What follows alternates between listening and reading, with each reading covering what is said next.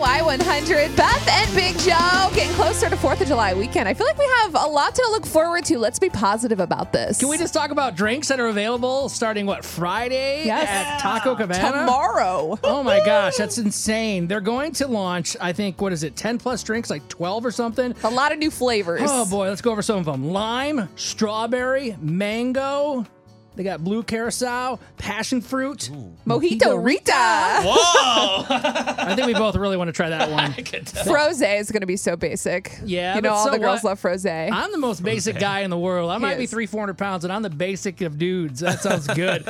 uh, prickly pear, Dr Pepper. I wonder how that'll taste. I had the Oh. Dr Pepper shake at uh, Whataburger. I wonder Yeah. if a margarita, how that would Sounds go. like Texas. I saw Beth losing her mind over the watermelon. She's like, "Oh my I gosh!" love watermelon. How refreshing.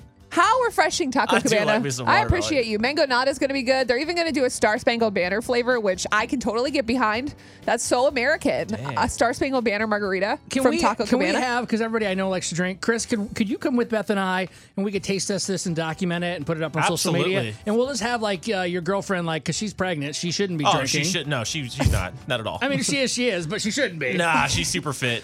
More Okay. importantly, they're two, Super fan. these flavors She's- are two dollars each. They're available all day, every day, and they're even doing the big gallon buckets to go. Any Oh, two. Yes. So here's the thing: if you're having like a Fourth of July get together, obviously with your family closely, social distancing, okay, you can get two gallon margaritas for sixty bucks. Now I know it sounds like a lot, but think No. about how long this is gonna No. last you. One, and we're gonna we're gonna spend 120 bucks, two gallons for So, Lindsay, Yeah. two gallons for me. One is 30.